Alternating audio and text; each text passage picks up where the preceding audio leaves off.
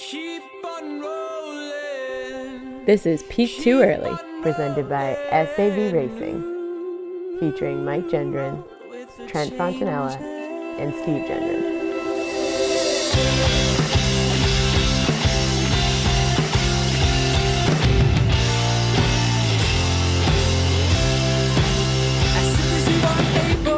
Everyone, and welcome back to the greatest running podcast in the world, Peak Too Early. I am one of your hosts, Steve Jenner, and I'm joined by Mike Jenner, who is somewhere off the coast of Connecticut. Mike, how you doing?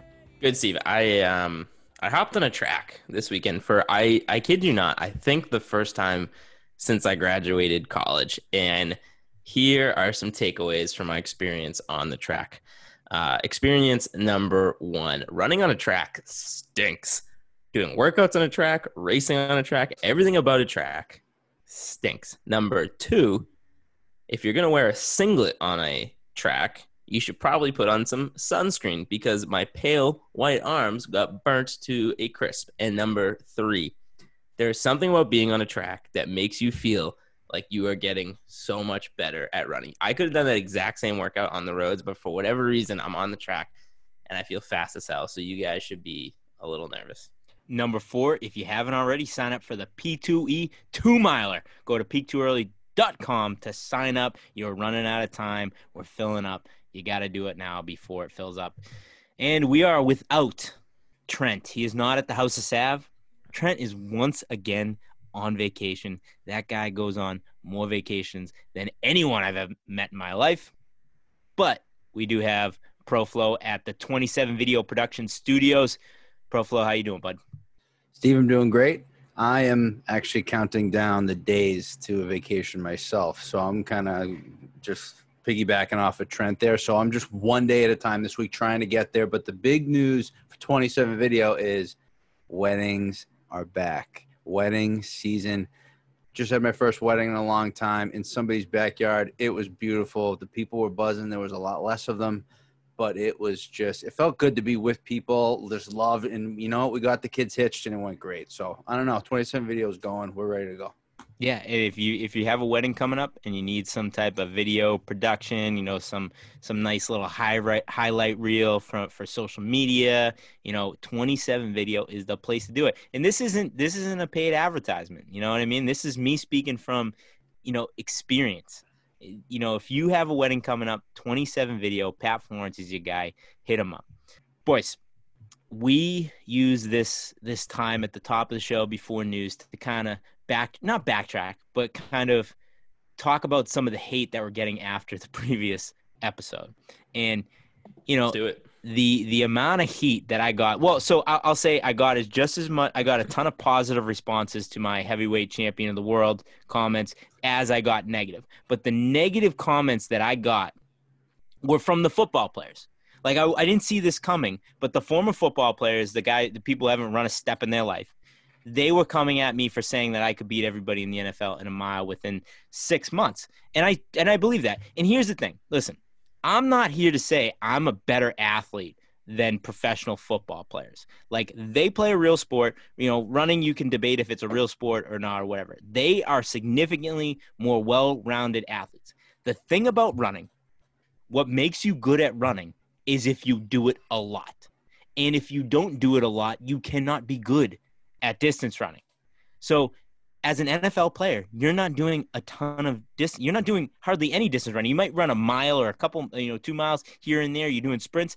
A 350 pound lineman could smoke me in a 40 yard dash because that's what football is. It's about short bursts of speed.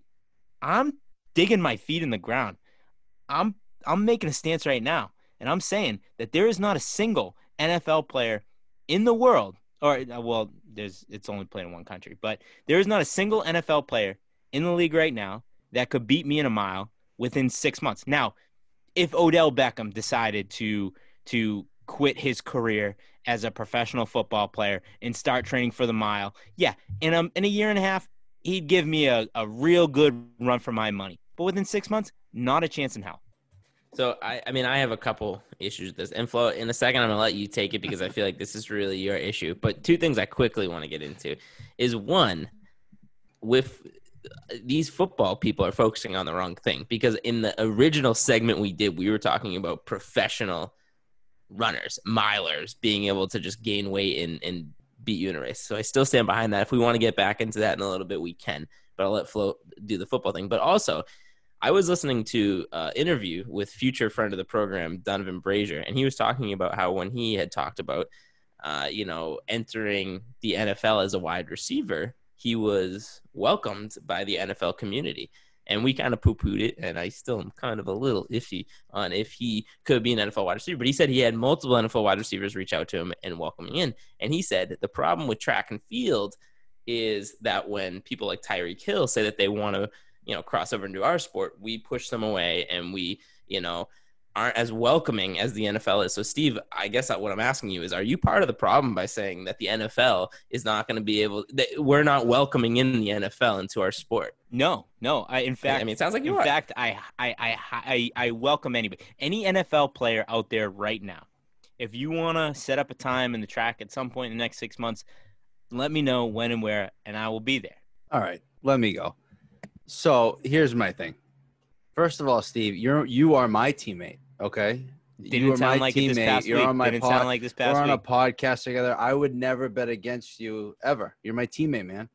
But if I was gonna bet against you, this is what I would say. I would say I think you're underestimating NFL football players and their speed, especially if you're gonna not factor in the 200 pound the rule that was put in place because you haven't mentioned that yet. And I think here's this my is thing on separate. the This distance. is a separate debate. All right, this well, hold spun on. off into a separate debate. Okay. Well, hold on. And then I think the other thing, I agree with you about this distance running thing that not everybody can do it. It takes a long time to be good at it. I think your issue is the mile. I just don't think the mile's that long. I think they can sustain at their speed longer than you think they can. If you go anywhere over a mile, I think you would win. But again, you're my teammate, so I got you. Pat, That's what I would Pat. say. So let's say, what do you think? Just just from a because this is why we brought you in. We get we brought you in from the non-runner's perspective, right? And so your your opinion here is going to be very valuable. If you're training for a mile, let's say let's just say it. We won't even say at the pro level. We'll say at the college level, right? If you're you're a mid-level college, you know, college miler, what do you think your weekly mileage is on average? Um, so weekly mile, so How many miles do you think? Yeah, you run in the week to train for a mile. 70. Okay. All right. Yeah, that's a really good answer. That's a really good answer. What do you think? What do you think an NFL player's weekly mileage is? See, you're you're playing right into what I'm saying. It doesn't matter. All you got to do is get on the track and run around it four times as fast as you can. I See, don't, that's That's that's that's, where that's you, why you're that's hurt, where that's where you're hurting your argument. That's where you're hurting your argument. Okay, I I think- think you can be as naturally gifted and talented as an athlete as you want, but if you're not putting in miles, you, you're not just gonna step on the track and and run a crazy fast mile. It's just Not it's me. not gonna happen. But I an know. NFL no, even, even player? even the greatest Doesn't matter. professional athletes in the world can't just step on a track. The argument the football people should be making is not that one. The argument they should be making is if they dedicated time to it, then they they could they could be they could be uh you know a middling distance runner in a mile. And that i could buy off on right? If these super athletes decided you know what? I'm gonna start pounding mileage. I'm gonna use my athletic ability to train and, and go after a mile. Now we're talking. But there i mean there's just no way in hell that any professional football player right now could step on the track and run like you know a 440 mile. I'm just not buying that. Not a chance. Not a chance. So, and, and here's here's the messed up thing about our sport, Pat. Here is like the crazy thing about the sport, and it, it makes me wonder why anybody does it in the first place, right? Where you know I've I've maintained a certain level, you know I've I've definitely fallen off significantly in the past couple years, but I've maintained a certain level of fitness. Like I've done, you know, tried to hit like 20 to 30 miles a week for the past couple years, just kind of stay in shape. Where if I want to start training again, I can. And if I say, you know what, I want to get fast again, right? I want to get fast in the mile again. I want to get fast in the 5K, whatever. If I pick a race and it's like, all right, well, in 14, 15 months, I'll be there. That's the mess th- messed up thing about our sport. You can't just you can't just say, okay, I'm gonna get in shape and be ready to run, ready to race. Like it just doesn't work like that. It's just like, well, you know, I'll change my lifestyle for the better part of a year and then maybe I'll be there. So, all right, I just help my brain understand this. I think I'm with a lot of people that are listening to this podcast don't have a lot of running experience. If you go up against Richard Sherman, because he's the one that I said was, you know, is close to 200 pounds that I think would be a good athlete. I don't know. Um, there may be somebody better. He's going to get a better start than you. Do you agree or no? No. Oh, he- no, he might get it. fast. He- Okay, might he get might, a better might, start, might, okay, okay. he might get a he might get a That- better start that's- in the first 40 that's the yards. It doesn't just mean let me ask my question. Well, that, Just that doesn't that doesn't question. matter in a mile. It doesn't matter. If he gets a better start than you, at which point are you going to pass him? If he gets a better start, if Richard Sherman gets a better start than me, Yes, he doesn't he, he won't he won't make it a full lap ahead of me. I I mean he wouldn't. So it's the start doesn't matter in a mile. The st- the It mile really is doesn't, It's, it's all about pacing and it's all about you know being perfect for four laps in a row. It doesn't matter about how hard you go out because you can't just go out and run as hard as you can for a full mile. Your body can't sustain Pat, that. Now if if we were stepping on the track for a 400, just like one lap around the track, I don't stand a think so. chance. Steve, I don't Steve stand a chance. Zero chance. I don't You stand a chance absolutely hell. obliterated. I'll be the first. And you know what? And I'll even say this. I'll even say this. 800, really close. Probably lose. I will. I will probably lose an 800. Th- uh, yeah, sure. I'll probably lose an 800. All right, so that answers my question. It'd be if you were if he was going balls to the wall, third lap is when you're going to overtake him based on like how much running you've done. No, not in a mile. No, no, yeah, but he's saying he's saying if Right. if you weren't pacing for a mile, if Richard Sherman was just going out there running as hard as he possibly could, how long could Yeah. he he keep? I mean, How but long if- could he but- stay ahead But you? here, here you go. Here's the thing, Pat. If he's on that pace, he doesn't make it past two laps. Okay, well that's my question because I again I think the average person is just going to assume an NFL player is just going to step out there and just be crushing the So- time around so- for a couple of times and but you know again So- I think so we need I to don't- that's why we need to do it. I don't want to go any further down this down this road here because people are probably sick of listening to it. But what I what I do want our listeners to do is, Pat, what's your Twitter? Uh Floregon 727 F L O R E G O N 727. Floregon, Floregon, seven two seven. What's your what's your Instagram? Same thing. Okay, same thing. Everybody that's listening to this and losing their mind listening to Pat, I need you to tweet him or send him a a DM and explain to him why he is very, very wrong. And on that, boys, let's kick off the running news.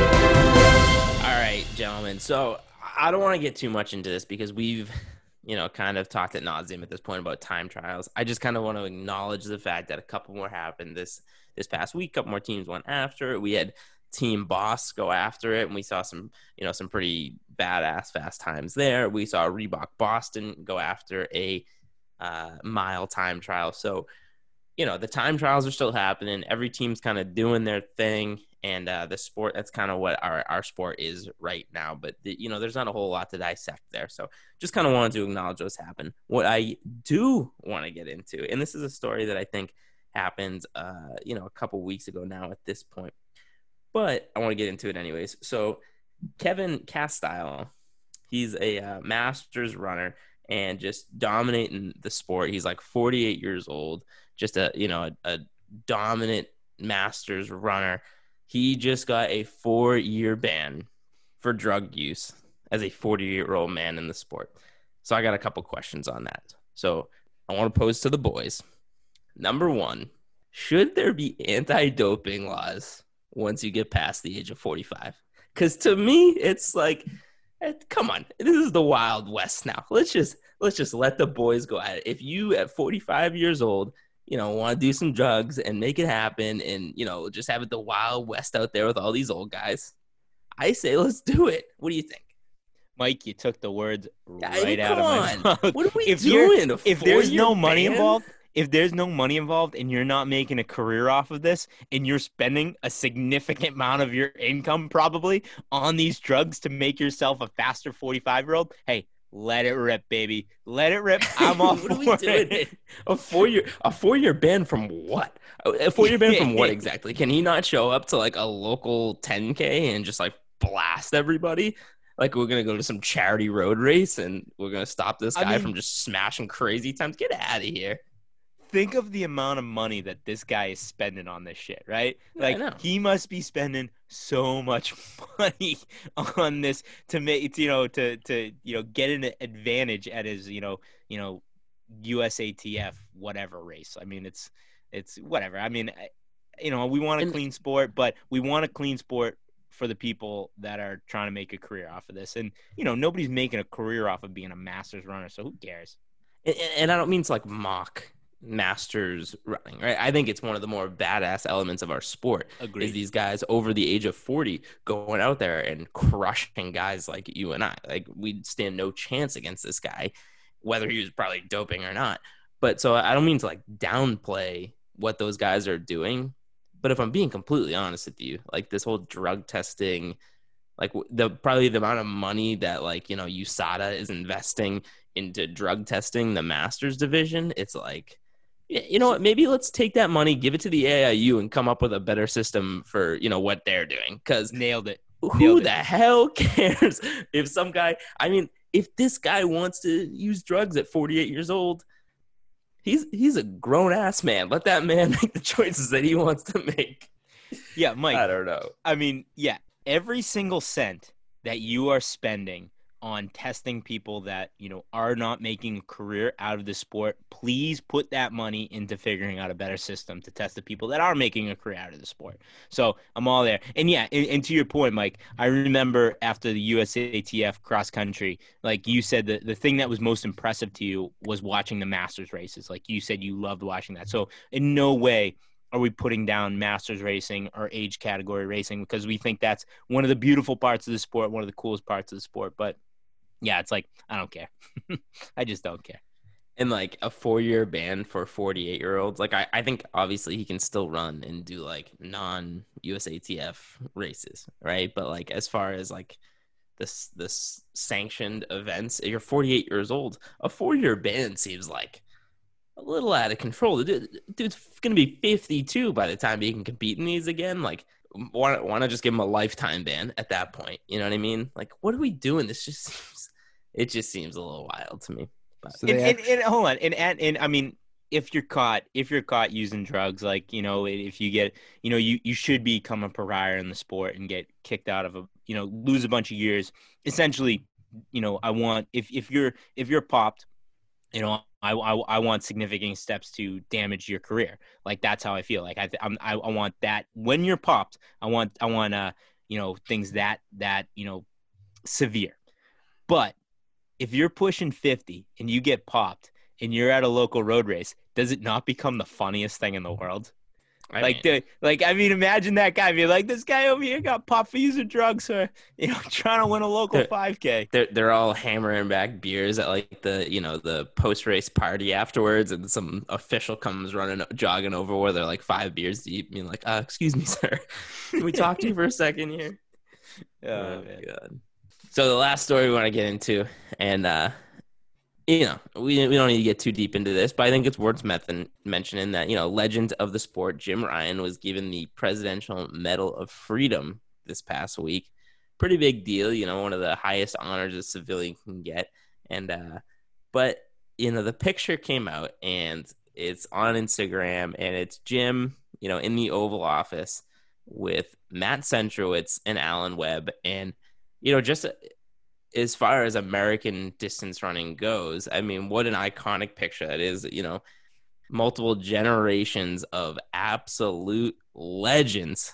But I mean, you look at it and we got some real distance runners in this room. Let me put it that way, right? We got Alan Webb wearing this suit that I don't know who let him walk out of the house in there. This is a legend of the sport. And then we got Matt Centro. And you guys can jump on me real quick if you want, right? I, I've been back and forth on Centro many times. So if this is common practice, it is what it is.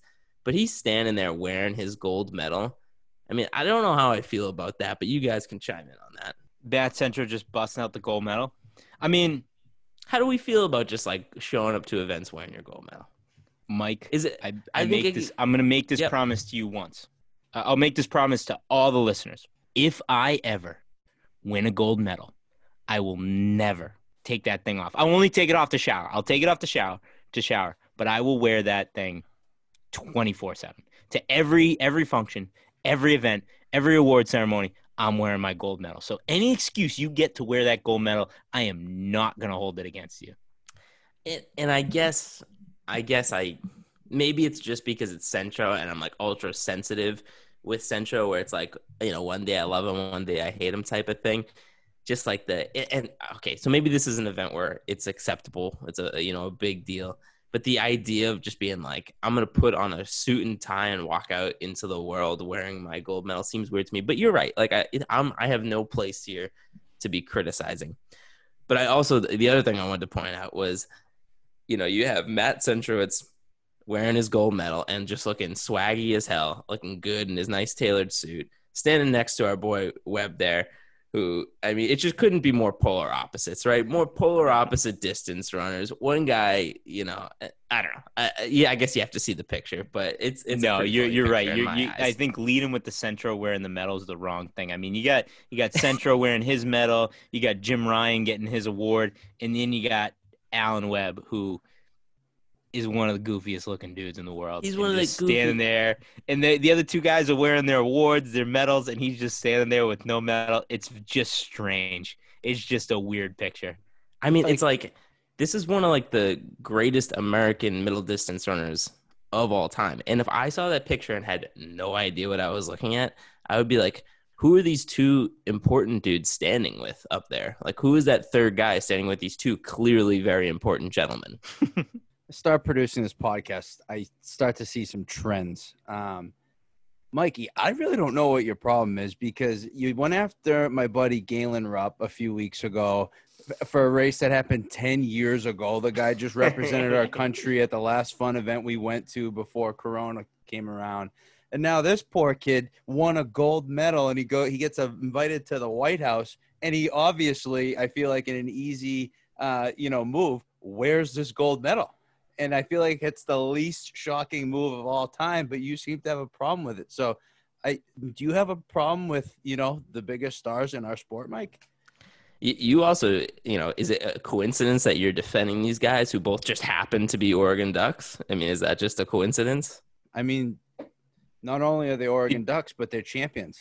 You know, nothing I love Okay. more than a good champion and a good American, and they both represent the country well. And you seem to have a problem with them. So I just, again, is it? Do you have a problem with the greatest athletes in our sport?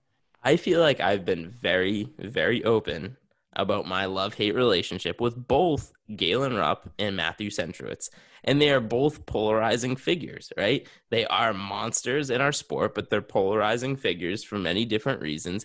And, you know, I'm a, I, I feel like I've been open about my wish washiness, right? If Matt Centrowitz is wearing Team USA on his chest and lines up at Olympics, you will not find a bigger Matt Centrowitz fan in the entire world. But I'm also going to be super critical of him and, you know, give him a hard time for every little thing he does because sometimes he rubs, rubs me the wrong way. I don't know what to tell you. I'll find some clips. And I've been on the record. Jesus. I've been on the record about you know being a supporter. Like we got to back our uh, we got to back our best shots at a medal. So let's move on to the next news story. That's all I got for the news, gentlemen. All right. So on that, all right, let's kick off our interview with Marty Hehir. Marty is part of the 2015 Syracuse National Championship team in cross country. He was also sixth at the Olympic trials in the marathon this past February. Marty's a real interesting dude. We had an awesome conversation with him. Let's talk to him.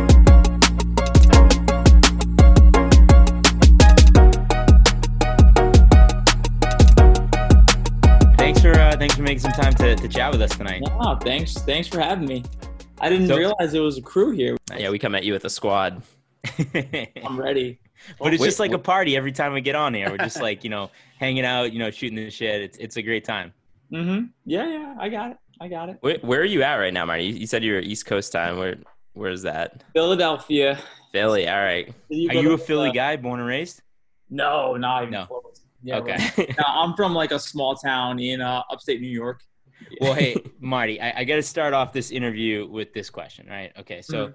2015 cross country team national champion. You're the you're the you finished sixth at the uh, the, the uh, Olympic trials. You're in your third year of med school. Is that correct? Mm-hmm. Third year of med school. Oh no, no, fourth year. I'm, I'm Fourth year. So you're in your fourth year. You got a wife. You got two little kids. Mhm. Bro, can you just like chill out? You're making the rest of us look bad. Like, just slow down a little bit. Like, save some, like, spread out the accomplishments a little bit. Like, my wife's gonna hear this and she's gonna be like, "Dude, step your game up. What are you doing with your life?" Dude, I get that a lot. I get that a lot. Like, whoa, you got two. Well, well, now, I mean, I've only had two kids for three weeks. So yeah. Fun. Congratulations, by the way. thank you very much. Um, so excuse me if I look a little tired, but No worries, man. kind of comes with the territory. So hey, like I and and you know on that, you know, I think a lot of the people, especially the people that you were lining up against at the trials, you know, their life is running. Everything in their life is centered around doing that sport. And not that your life wasn't centered around getting to the trials and running that race, but you're accomplishing other things in your life. You're not focused on just that just doing that, just doing that race. In fact, the other things in your life are probably way more important does that allow you to kind of like relax a little bit and just kind of go with the flow a little bit more? Oh, that's like that's like entirely why I do it. I mean, not why I do it, but yes. In short, yeah. Like I think, like I did the running thing for a year. I, I ran for the NAZ elite team, uh, like fresh out of college. I did I did a year out out in Arizona, just running, and it was it was great. It was fun. My like you know, my wife and then girlfriend what like came out with me, and we were doing that. But ultimately, by the end of the year, like I kind of realized like there's I could be doing so much more. Like I mean, the, you know, some runners love that that lifestyle of just like video games and Netflix all day long. Um, and I got nothing against that. Like I mean, if I could do it, I would. But um, yeah, like doing all the other stuff, going to school, like like just kind of like keeping things going on, track with the the rest of my life. I feel like has made the running so much easier because I'm truly just doing it because I like I'll because I want to because I love it. Um, and like with that, it just takes all the pressure off, and it makes it a lot easier to go and run fast and bang heads with uh, some of the best guys out there. Yeah, when- Steve was listing your accomplishments there, I was, you know, kind of talking to my wife before we got on the interview, just kind of telling her about what we were talking about tonight. And it makes it even worse because you and I graduated college in the same year. And she's like, What's going on? She's like, You won't even let me get a dog. And he's out there doing all this stuff. So, yeah, no, you, you are making us look bad. But so you, already do all these things, right? You got a million things on your plate. Mhm. What is one thing that you, you know, maybe a hobby, something you do in your life that's like, you know, everyone knows about your med school, everyone knows about your running. Those are like the things that are surround you. What is the one thing that, you know, people don't talk about that you've somehow managed to squeeze into your busy schedule, Oh gosh. if I mean- anything? I mean, there's not too much squeezing of anything else, to be perfectly honest, at, at this point. Um, no, I mean, we really just like, like all my free time, any free time I have goes towards like the babies or like we, we frequently go from Philly back up to, we're both from that small town in, in, in New York. So, so that's where the grandparents are. So like any free time we have, we usually just go take, take a two and a half hour ride north and, um, you know, spend time with, with the family because I outside of that, dude, I'm pretty boring. I don't I don't do much else.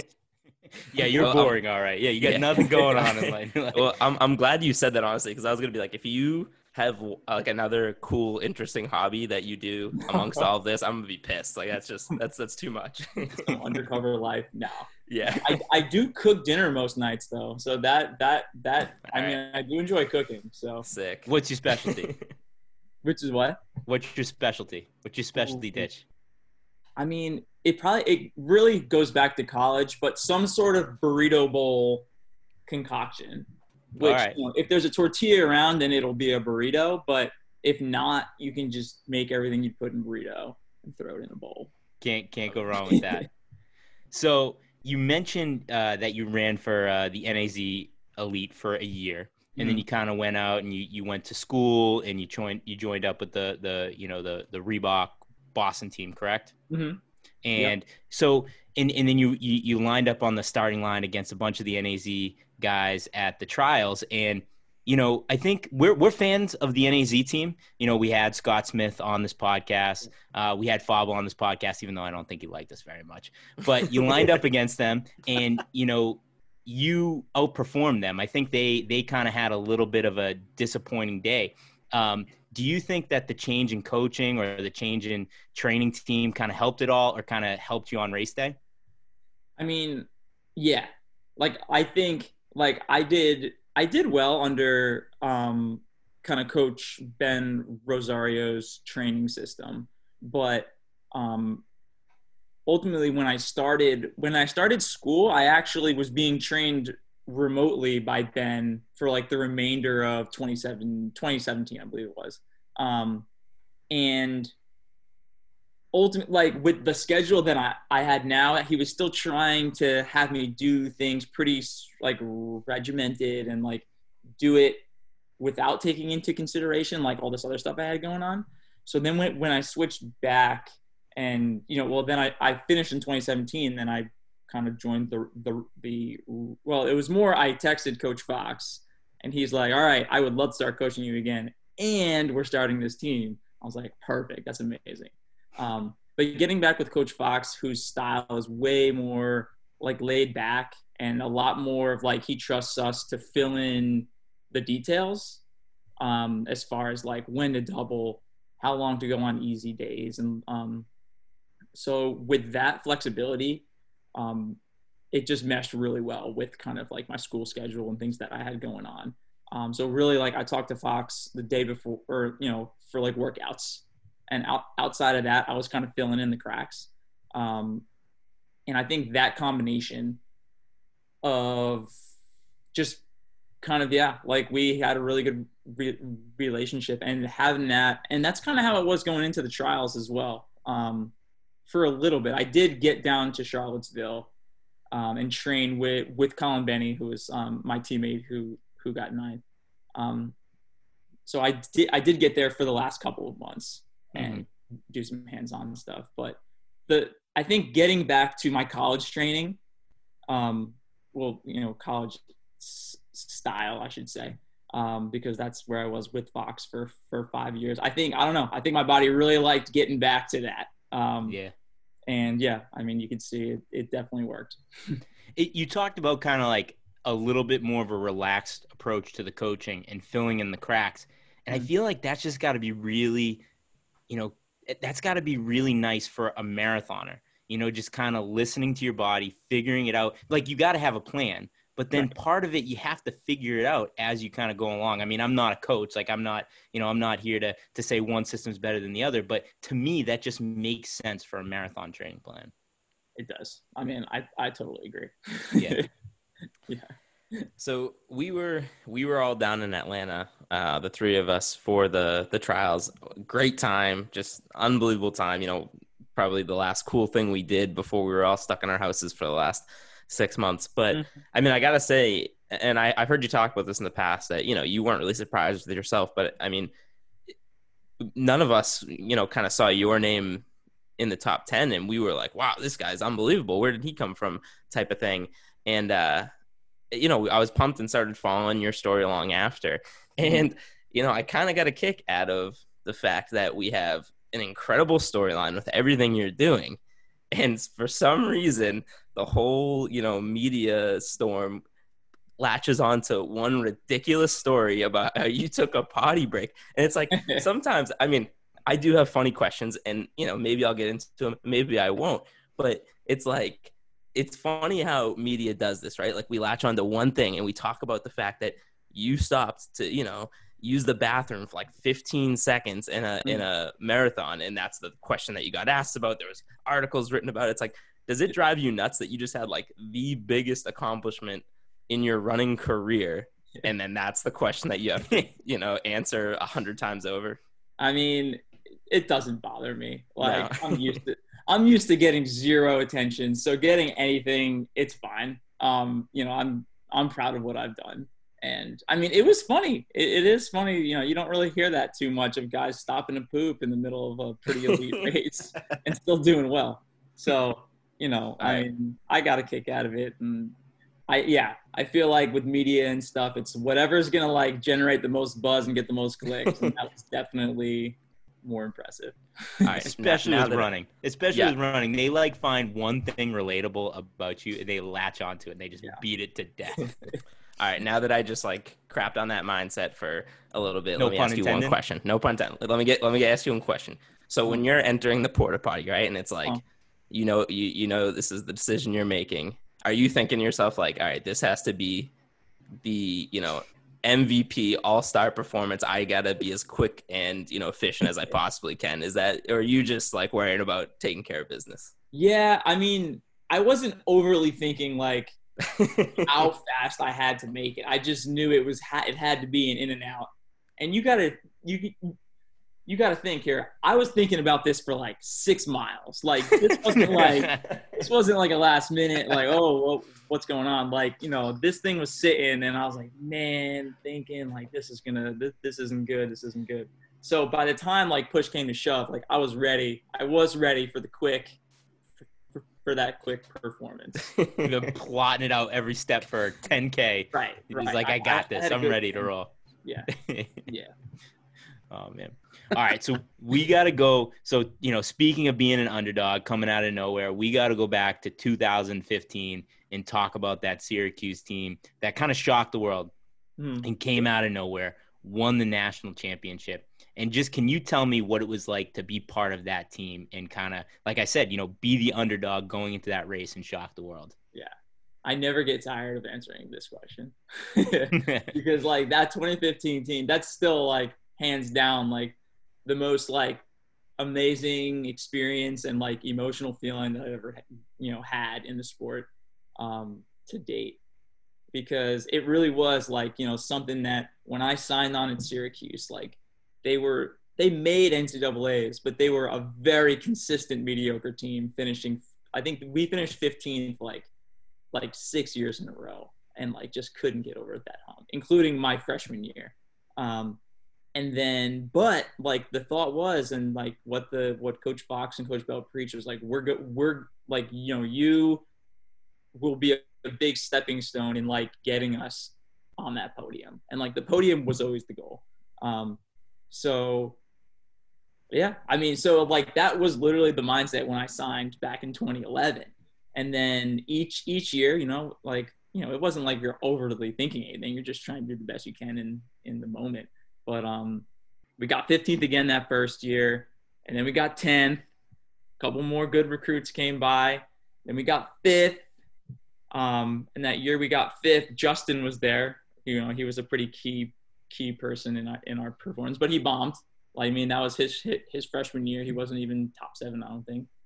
Um, and then finally, like that final year, like my my fifth year was was it. Um, and like when we won, I mean, well, there was just no words to to be said. Like Coach Fox and Coach Bell. I mean, I yeah, I went in and it, at least we were still a, you know a team that made it NCAA's. When Coach Fox and Coach Bell got there, like the team was was losing to Miami in the Big East, like bottom of the bowl, like terrible. Um, and they were always told like it just couldn't be done in Syracuse. It's like crap weather half the year. It's just like people don't want to go there. It's just not not a place to to do it. Um, so I think we all kind of took that chip on our, on, on our shoulder as the years went on, and like yeah, so to to go out and finally win was like just beyond words. It, it was the coolest thing ever. Yeah, I remember that season. It is so. I mean, you were you were a fifth year senior hmm in 2015, right? And so, you know, I think that going into a race like that, in order to win, you need to have the confidence that you can win, even if it's an unspoken confidence, right? Right. Like you can't you can't win a race like that unless you deep down believe that you can that you can make it happen. As the as like a as a senior leader on that team, was there a moment during that season where it kind of clicked for you, or it was like, I think we can do this? Yeah, I think there definitely was, you know, like going into the season, that was the goal. Like we got fifth the year before, we're like, damn, like we need that, like, like we're ready to podium, we're ready to try to win. But you know, again, it was unspoken for most of the year. But we started winning. You know, we won um, the the big Wisconsin race, and that was a pretty big one because that's almost like a little mini nationals. But then the week before ACCs was kind of like our our last big workout, um, kind of like our last big big blowout, and we ran up our like our famed hill, like it's called Sweet Road. It's a it's literally it's a 10k road, straight shot uphill. I mean, like a it, you climb like a thousand feet or so in that in that six six point two five. Um, and we we we've been doing that every year multiple times. That's just our spot. But we did that. We did four miles up, like 90 seconds off, and then all out mile. Um, on like more of a flatter sec, like the flattest section. If they're, you know, it's still hills, but it ends up, I think, like a net being flat. Um, and man, like we we blitzed it. Like I think like even our our five, six, seven guys were like low four thirties, and then you know kind of like the top guys, me, Justyn, and Colin ran like four four somewhere in the 420s. I don't even remember at this point, but like it was just something where at the time in college. That was really good, and we were like, you know, we were all freaking on cloud nine after that, getting all pumped. Like, we are ready, like we are in shape so I think pretty much that that was a huge turning point where we knew like we were fit enough to to to to do it. That's yeah. crazy. I I mean I I think back to running cross country in college. We're, we're cross country guys. Like we love we think that's the best part of our of our sport and never to that level obviously like that is that's incredible but i remember uh, there's you know two or three workouts in my head that i remember where just the team kicked ass and there is no better. I mean, you feel like a complete badass when you finish a cross country workout. You're probably in like you know the middle of the woods somewhere. Everyone's just like drenched in sweat, and you're feeling yourself. You're just like, yeah. There is nothing I can't do right now. There's nothing that this group of people can't do right now. So that is that's a badass feeling. I love it. That that's exactly it. That's exactly yeah. it. And so, I think me, Mike, and our other uh, co-host Trent, who isn't here, like if we could pick if we could pick one college accomplishment, you know, any type of national championship, whatever, I think without a doubt, all three of us would pick the ability to win a team cross country title, especially the way that you did it as like kind of a blue collar, out of yeah. nowhere mindset. Oh. I think it's just one of the coolest stories in the sport. For, for forget uh, running accomplishment. I might take that as like life accomplishment. yeah. yeah. It uh, was up there. I, I, you know, only because I know Coach Fox won't ever see this. But Coach Fox, when we did like rings and like the big, kind of like our little mini team ceremony, like months later, got our rings and like um, it was just the team and like you know Fox, he's he's not one for like speeches or or anything, but like he gave like a little toast and he's like he was he was crying. He he doesn't really cry, but he like worked himself up into some tears and said, "This is like the proudest moments of my life." And yeah, I have a kid, and like yeah I, I, did have a kid born and like, we were just like we were just laughing because like really like that's how much it meant um, and how and how special it was. Because truly i mean we always say like winning that team race is like the hardest race to win as a team like in any team race in our sport. Like you i can't think of a like of any other race that's that would be like harder to win besides For maybe sure. world cross. Yeah. But like who cares about that? Just so, so one, uh, you know, speaking of your accomplishments and all that stuff, I, I noticed recently that you uh, gave a comm- commencement speech for, uh, you know, high school. You did it virtually, mm-hmm. and I, I don't know. I want you to think back to, you know, yourself in high school, and you know where you were there. Did you ever envision, you know, yourself, you know, just ten years later? It's not like you're way down the road and you know 40 years later and have all these accomplishments just 10 years you know after graduating high school giving a commencement speech and you know giving advice to to these younger kids i mean did you ever no. foresee something like that no way like yeah, yeah it, it was definitely like a surreal call when when i got a call from the principal who was still the principal when i was there and and he asked and i was like whoa this is like alternate reality here um, no, because that just wasn't how I thought. Like, you know, I wasn't thinking about racking up accomplishments and like doing things like that. I just like you know did what I enjoyed doing. um, so it was really cool getting that that that call. Even though it was you know having to like film it myself and like send it in, it definitely what it was interesting and not. It's it would have been really cool to get to stand up in front of those kids and, and like really talk to them. But uh, yeah, like you know I I don't think you know we can't predict the future, you know. So that that's just how how it ended up for me. So speaking of the future, you know, like we we started off the interview talking about all the things that you got going on in your life, and um, you know, I, I guess my my last question for you is was this this olympic trials was that kind of your swan song in the sport or do you still have unfinished business? Or do you still have race on the calendar? You still going after this high level running thing or was that was that it That is a fantastic question. because there's I don't really have a good answer yet. Because in my head I was kind of chalking it up um the like the Olympic trials as being my like my final kind of big push to like do something big. Um because I mean I moved around. I took time off from school. I had to work I worked I had to pull a lot of strings and like move a lot of things around to like make sure I could train like you know and and and do well um and of course like i finished that race and like that week i was just like man i want to keep running. Like let like i still want to do it. Like i'm not just gonna stop. Um and i you know i was already planning I, I was gonna run new york city. Like that was kind of like in the back of my head and what i was gonna plan on doing and like working things out again. But of course covid kind of you know ruined everything.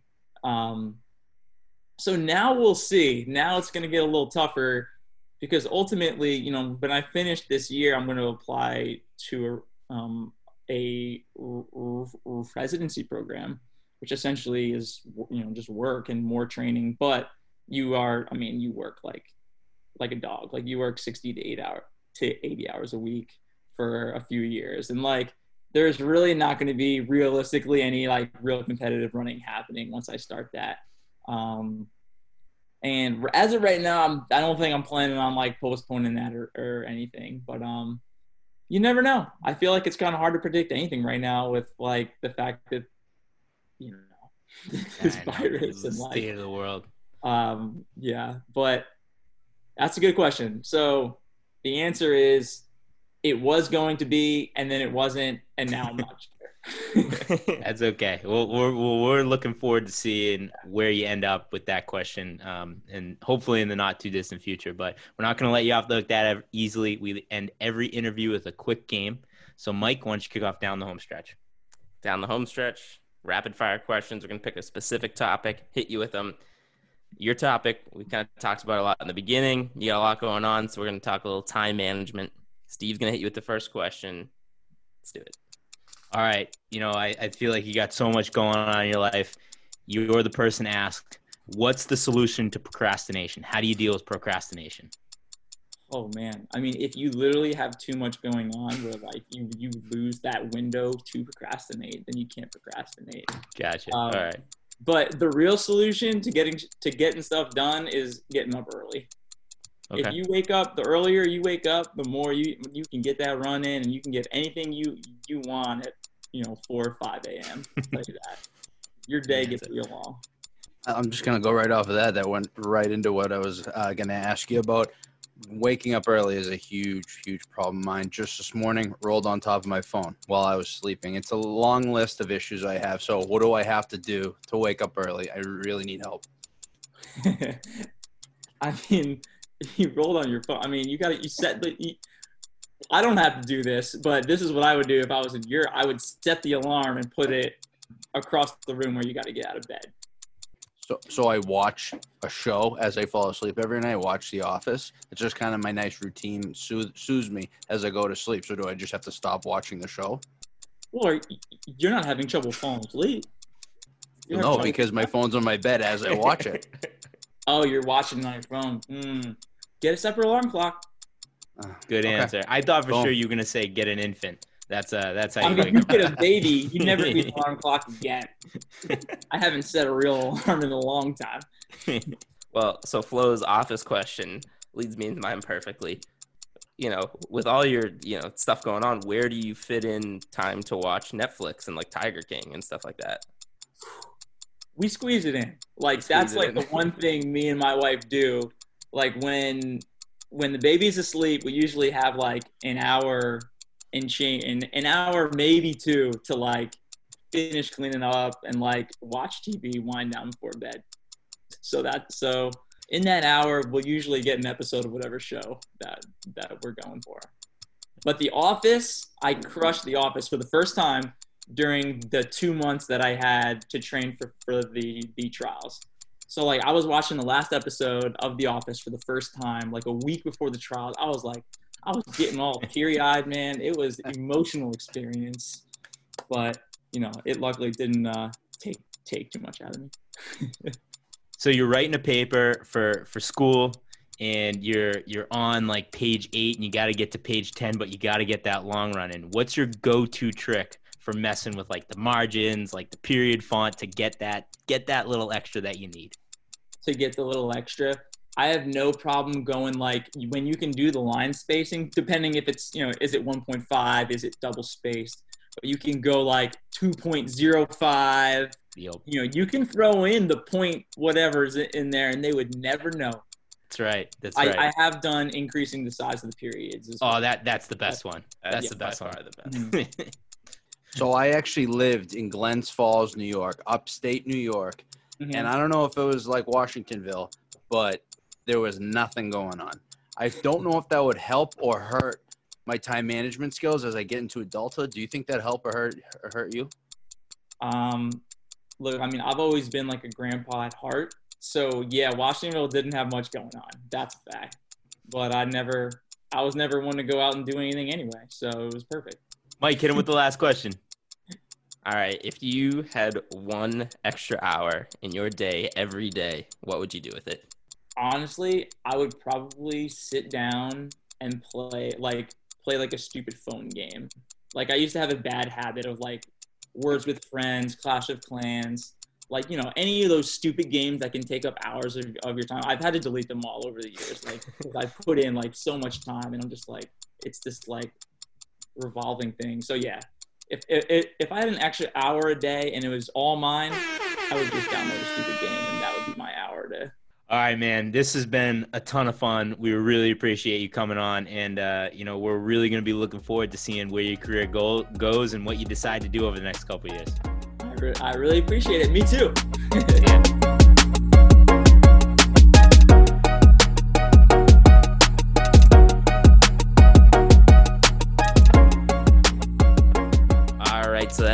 with Marty was brought to you by Bell Lap Track and Field Gear, where your purchases go directly back to professional athletes. Support the sport you love with the help of the Bell Lap boys. Look good, feel good, run good. Gentlemen, speaking of looking good and feeling good and running good, you see that you see this hat I got on here? Looking fresh, Mike. This Wow. sweet little hat here. Yeah, our guy over at uh, Bell Lap Track Field sent it to me. It's like automatically already my new favorite hat. It's so sick. It's got the dope gold Bell Lap logo on there. I guess he uh, heard me talking about how my my head is too small for some hats, so he sent me a hat that you know fits my head nice and perfectly, and I can feel good knowing that this gear is going back to supporting the athletes in our sport. Gotta love it. Love the guys over at Bell Lap. Check it out. I mean, I'm a little nervous because that that hat, because you're looking good, you're feeling good. I that mean, just took like yeah. two seconds off your two mile time. For sure. Absolutely. Doubt it. Yeah. So, so go support Bell Lap. Check them out. Support us. P2E two miler coming up soon. It's to be awesome. So we're to get into another episode of P2E classics, and we're going to go back and we're going to watch. We're to watch a little bit of a throwback NCAA indoor race. So we're going to we're to watch Joe Falcon men's 3,000 meter indoor national championship. So this was sent to us by our guy Jason Neely, longtime fan of the show. Um, he's a, he's an Arkansas guy, so he wanted to send this to us. Thank you, Jason Neely, for sending this to us. This was an awesome race. We're gonna watch it right now. So, and, and if anybody else has any any other races that they want us to kind of review on P2E Classics, don't hesitate to DM them to us. So, if you guys want to, you know, as always, we're gonna give you a YouTube video that you can watch along. You know, watch the video, come back and listen to the recap. It's on YouTube. It's just Joe Falcon dash men's 3000 meter dash 1988 NCAA Indoor Championship. Um, so watch it and we'll kind of get into it. An instant classic. Genius, genius, genius. All right, boys. So after watching that, Joe Falcon might be my new favorite runner of all time. Like, what a move! What a move! I mean, it's it's a pretty boring race for the most part. I guess he he won the mile earlier in the NCAA national championship, and he comes into the comes into three K, and for the most part, pretty boring race, right? But he's coming into the last quarter mile, kind of getting up on the heels of the of the leader, and then going into the last 200, the bell's ringing. Dude just puts his hand up in the air, starts pumping up the crowd, and takes you know takes the lead, runs the whole last lap in the in the lead, looks back going down the down the home stretch, easy win. I mean, guys, it, I I love this. I love this move so much. I love everything about it, and I mean, you kind of just like watch the race the whole time, and you know, sometimes we get on people for like the sitting in the kicking type deal, but it it was a double for him, and he's you know, it's a team championship type deal. So I thought he ran the race perfect. And if you watch those guys, you don't know who any of them are. You don't know anything about running. I mean, everybody else looks choppy and looks like this. I mean, he it looked so easy for him. There was no doubt in anybody's mind that this guy was going to win. It just looked like a joke for him. And then when he takes off, I mean, see ya later. I mean, you talk about a guy celebrating in front of you. What more motivation to like try and do something crazy and go after him? Doesn't matter. Nobody has a chance. But the only thing, I mean, Joe's the man. Love him. The only thing worth talking about in this video is how big of a weenie that commentator Yeah. is. Holy smokes. We got this electric factory guy pumping up his home crowd in Arkansas. The place is going nuts. And this guy's going, Don't do that, Joe. Some yellow jacket clown says, Yellow This is. America's greatest distance runner. So out of character. Don't do. I mean, what a weenie loser that guy is. Oh man, yeah. I, I mean, but in in you know, in a small way, it kind of it kind of made the video a little bit where it's just For like sure, you know but- this guy Joe does. I mean, he it wasn't like he opened up a huge gap. He literally just stepped in front of the leader, going to the last lap, raised his hand up, pumped the crowd, and the and then the whole last lap, the announcer just like, "Don't do that, Joe! Don't do that!" And it made it it made it ten times funnier. But It- I it- mean, I mean, in the moment now, like, right, like 20, 30 years later, it makes it funnier. But if I was watching that race, I mean, they didn't talk about the race the entire last 200 meters because we had this weenie talking about how disappointed he was in, in Joe. It's like, dude, shut up and get over yourself and commentate the damn race. Yeah, I mean, he should have been talking about how. I mean, how cool would have been if the announcer was like, "Look at this swagger, look at this confidence to call the race with a Yeah. lap to go, with a small lead." I mean, that would have been such a better commentating rather than just And- being like, "Oh no, Joe, don't do that, Joe, don't do that." and, and I would have been fine with him saying something along the lines of, "Oh, I hope he doesn't regret that," or something, or like something along the lines of like, you know, if he loses this, like that could come back to bite him. But like, don't like shame him as he's you know doubling for a national championship and pulling a move that's like, Babe Ruth-esque. yeah, I wish we saw more of. calling you shot. I mean, that I would, would, it would it would be awesome if more people did stuff like that and had you know a little bit of cockiness and did some cool things and just like it, it- it goes to show you how far back the like ba- like the bad energy in our sport is where we're kind of like hurting ourselves it goes back to that where it's like this guy does something like swaggy and cool and gets shamed for it So I, I just did some like quick research, and by research I meant I, I went to Wikipedia right after we watched the video. But I, I I I was kind of embarrassed that I had never heard of this guy, um, and so I was just kind of like looking at his his accomplishments on um, Wikipedia, and it looks like he didn't really have much of a pro career.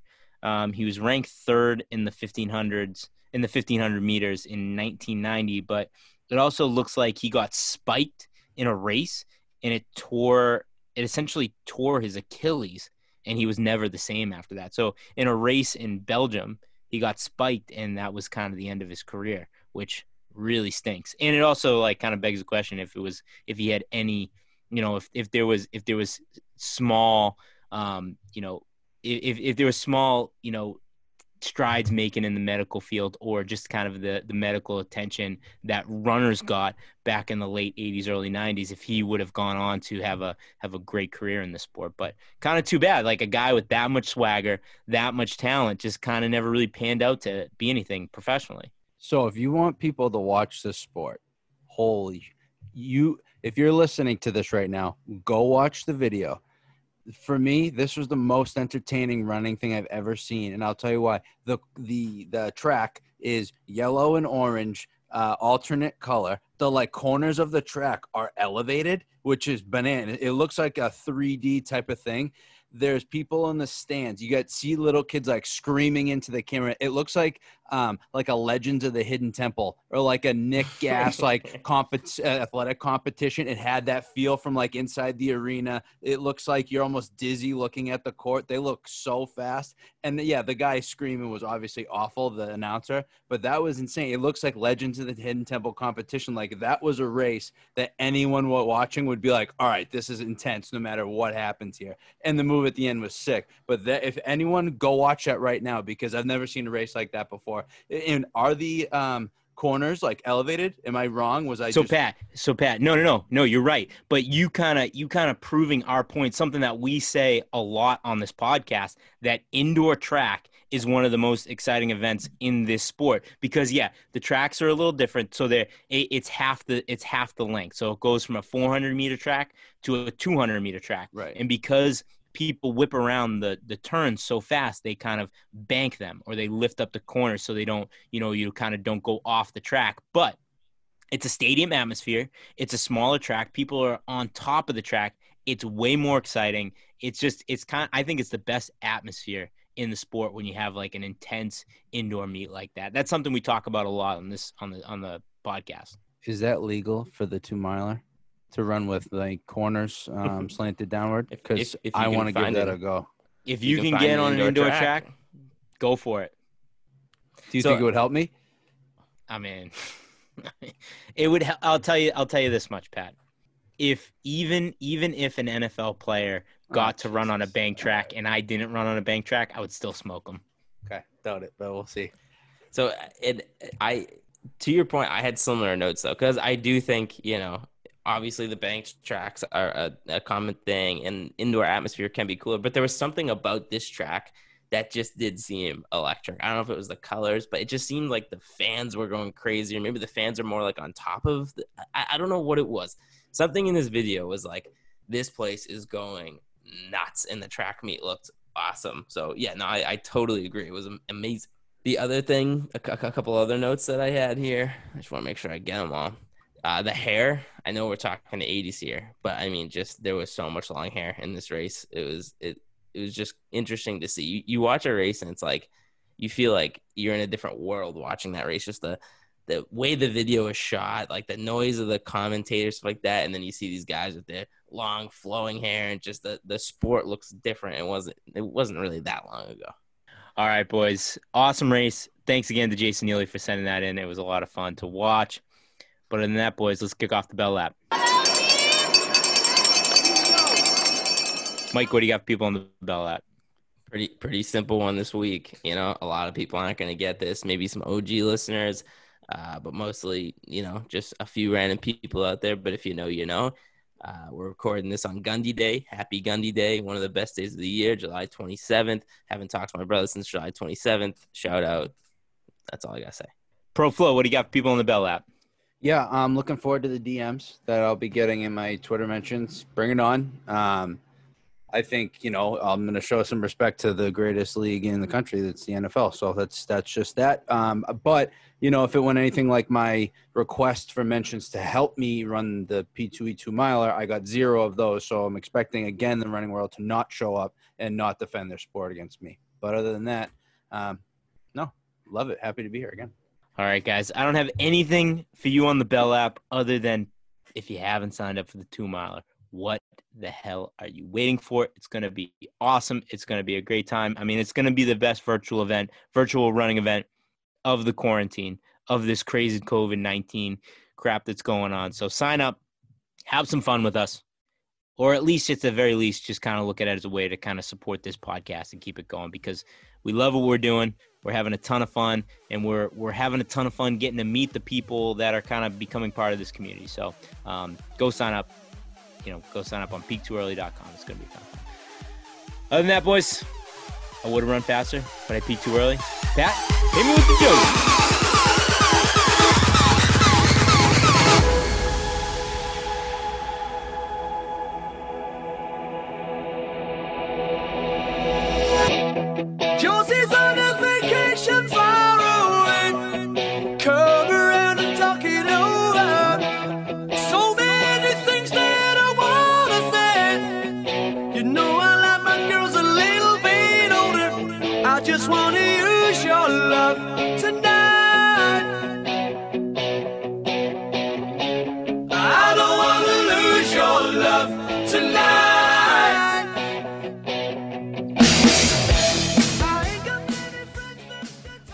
Desperately, I desperately need the baseball season to get canceled because I'm about to lose everything on the Red Sox this year. Every over bet. I'm just gonna lose every cent I have on the Red Sox. Like I got smoked this week. They're losing. They're getting killed by the Mets already. I'm gonna lose every cent I have on the Red Sox this year. I need, I need COVID to end baseball. They had like an entire offseason plus an extra two months to figure out who was going to start on the fourth day of the season, and they still hadn't figured it out. That's when I was just like, "We, this is, this is just not to go well. This is not to how go many well." days that was.